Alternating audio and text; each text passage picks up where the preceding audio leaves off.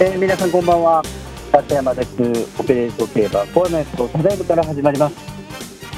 えー、先週はですね、えー、日本ダービーということで、えー、連騎手、えー、タスキエーラで最初、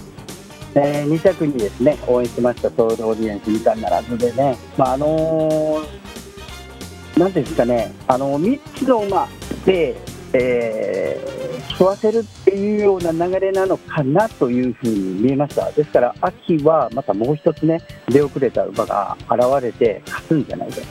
それで最後の有馬記念、その辺りを盛り上げていくような気がしますね、えー、そんなふうに先週は見ておりました。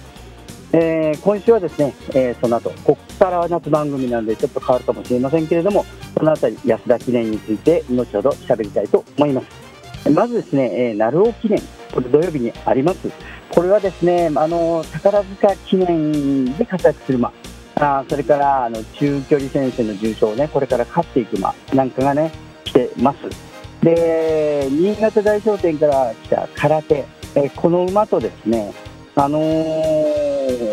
実力があるのに、なんかあの怪我だったり、なんかコンディションだったりで、えー、うまくいってないとバリアント、これ2頭なんですけれども、私はあの総バリアントの方を狙いたいと思います。なぜかというと、ですね阪神コースでルメール騎手が乗りますと、えー、負けてないんですよ、2戦やって2連勝、それも全部チャレンジカップなんですけれども、まあ、あの夏走るのかななんていうふうに見てたら、夏もそんなにね、あの成績落ちてませんので、隣にスターフェイス入りましたから、この総バリアントちょっと狙ってみたいかなというふうに思います。あのー、ここはあの G1 で活躍した馬がね来ますので、えー、まあ、あのその辺りも中心に狙っていかれたらいいかなと、えー、7番のマリア・エレーナなんていうのはね面白いんじゃないかと思います。さて、えー、安田記念ですけれども、もう僕はもう見た瞬間にですね決めてます、あの人だし大ファンおられるかもしれませんけれども、そうだしかもしれませんが、順番的にというかね、あのー、力的には私は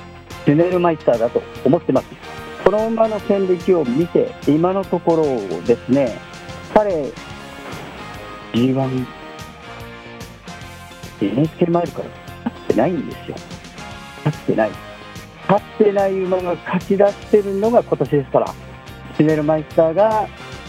かりと決めてくるのではないかなというのが安田記念の一番の予想です。ですからあのルネル騎手がですねフィリピンに手を、ね、当てながらそんな光景を見たから余計に応援したいのかもしれません。まあ、あの次週も頑張りますんで立山の予想よろしくお願いいたします。